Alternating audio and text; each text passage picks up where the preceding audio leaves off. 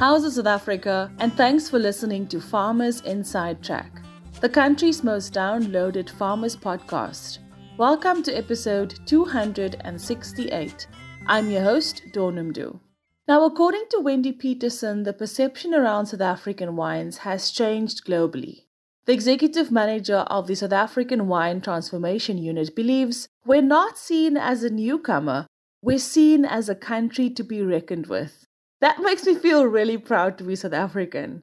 Wendy joins us in this edition to share some of her valuable insights after more than three decades working in Mzansi's wine industry.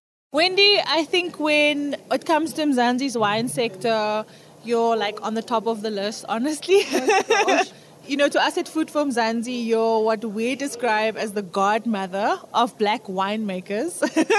Did you always know that this is a sector that you wanted to be in? Welcome to this podcast. Thank you, Dawn. Yes, I've been in the wine industry 30 years, and my journey really started as, I would say, a mistake because I thought 30 years ago in 1993 I was going for an interview at Fatti's and Moni's. and it started out to be Moni's, part of the Farmers Winery grouping. When I finished my studies at Pentech, I was placed in first at Spekenham but I realized I don't eat bacon at that stage. And then I was placed in Nestle, and I thought, no, yeah, I'm going to get fat. So when I finally landed up in the wine industry, it was really a blessing, and I enjoyed every moment of it. Actually, I was going to ask you about that story about how you actually got into the sector by chance. What does day to day life look like for yourself in this industry? and especially as your role as executive director of the South African Wine Industry Transformation Unit? So, my title is actually executive manager, but I say that my work is so interesting. There's not a similar day every day. It starts from with preparation for board meetings, engagement with stakeholders, making sure that our brands are sorted. We're looking at our farms for support, providing technical advice. So anything can actually happen during the day. I think the part of my job which I love the most is that when it comes to the support for our brands and our farms, because you get to engage with them directly and understand their problems. And also just that support structure, you know, mm-hmm. most of them are entrepreneurs, so the businesses are fairly alone. And if you can just be that listening ear, providing advice and guidance, and also just bringing networks together, really. It does create kind of family community within this sector, which is really, you know, amazing. You know, for some in the agricultural sector, when you use the word transformation, it does seem like uh, they don't really want to touch it. It's almost like a cuss word, to be honest. But I don't think that's, that's your response to it.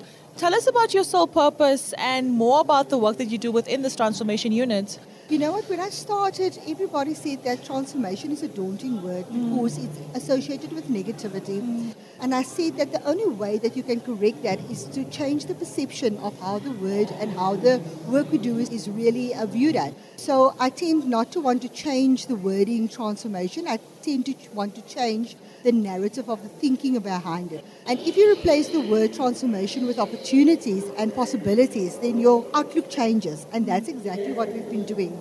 So in the past, black-owned brands or black-owned wines were perceived in a negative perception. And in the last three years, we've really tried to work on in making sure that the brands enter competitions, uh, win awards, and now it's, it's starting to create a perception of black excellence and later understanding for excellence without the blackness being involved. But we're not there yet. It's a journey and it's a journey of change and to make people's perceptions change. Definitely, and it actually brings me to my next question. The fact that you've been in the industry for like 30 years, how have you seen it changing from when you started, you know, in the industry? I'm sure there were like people like saying, Who is this woman? What does she think she's doing here? But now they respect you and they see you as a strong woman within the sector. So, how have you seen it changing? You know what? I've always said that that's the reason I've been hanging around for 30 years. The mm. industry has always been a very respectful industry people dealing with each other with respect and a high level of integrity. And when I engage with even white farmers, you come from a point of view of understanding. I think, and because I've been a child of the industry, it's easier for them to accept it if it comes from me and other people that they've known. It's almost like you get to know the person beyond the person's color and beyond what the person is. So now I think that, you know, the industry, I said it yesterday, and I saw a lot of young females launching new products, and I started my career doing product development. Mm. And I understand where they're coming from. For me, the beauty of it that. I used to be alone. Mm-hmm. I used to be one or two females in a room, and now most of the room is black females, and that for me is exciting. So if people say there's no change, I want to take them back to 30 years ago where there was absolutely nothing. Mm-hmm. And if you look at farmers now, I think that we have done change. It is just that we are in the moment and living it each day that we don't realize how far we actually came. And what do you see for the future? I see for the future, what I've seen this week is also, and with the minister's speech, I think the future is agriculture. I think that agriculture plays a vital role, and not agriculture, just food security and ensuring that we've got food for our communities is very important, don't get me wrong. But I think the opportunity lies in creating new ways of looking at food, looking at new ways of agri processing, of bettering our solution, considering climate change and considering all the things that we have to look at and coming up with better solutions, solutions that is more viable and feasible. That bit is exciting because it's continuous improvement, but improvement for the future. And I'm not even talking or touching on digital transformation. It opens up a new gateway. Exactly. So the future for me from where I'm sitting is very exciting.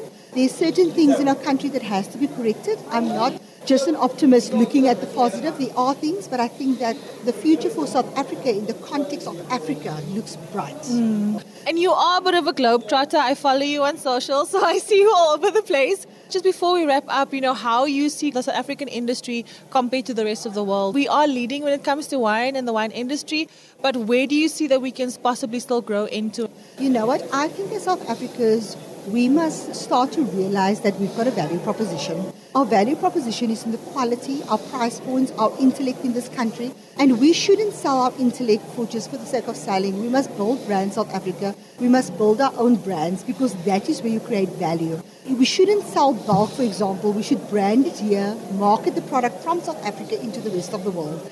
And that way, South Africa will become a country to be reckoned with. I think in the global world, if you look at from where we started, and I'm talking why now, is that the perception around South African wines has changed. We're not seen as a newcomer anymore. We're seen as a country to be reckoned with. We've got beautiful terroir. We've got a tourism hospitality industry that supports our wine industry. Mm-hmm. Wonderful winemakers that is recognized in the rest of the world. Young people coming into this industry with new ways of doing business, new ways of doing wines, and that should be celebrated. Our value proposition is just one that can compete with any global marketings in the world. And then one final message to all the young black wine owners and wine brands out there. What would you say to them? And yeah, just the final message. I would tell them as what I told some of the young ladies yesterday. I said that you know what, our generation has really laid the platform for businesses and black businesses to be in the South African space. The opportunity that they've got is that we've laid that platform so they can build on that. Their opportunities in, in terms of what we had is much brighter and much beautiful. They shouldn't let this era pass them mm. without being recognized in the industry. And we've laid that foundation. I've always said that our generation might not experience the battles and the challenges we had but we laid the foundation for them to build on that now and to create strong businesses can grow into the global world and global brands that can withstand the test of time. And that is really what my generation, the 70s babies and the 60s babies, have laid for them. And that is what makes me proud. What an absolute pleasure to have you here on Farmers Inside Track. Wendy Petersen, the Executive Manager of the South African Wine Industry Transformation Unit everything of the best with the work that you guys are doing. And that's a wrap. From me, Dawn Noemdoe, our technical producer, Megan van de Vent, and the rest of the hashtag Team Food for Mzansi, thank you so much for listening. Bye for now. Life in South Africa can be a lot. I mean, scroll through Twitter for a minute and tell me I'm wrong. Thank God for South Africans, though, right? We're inspiring, and even on the bad days, we fight back with a smile. That's why I love Food for Mzansi so much.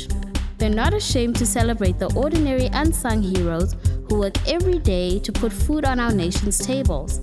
Go to foodformzansi.co.za and never miss an inspiring story.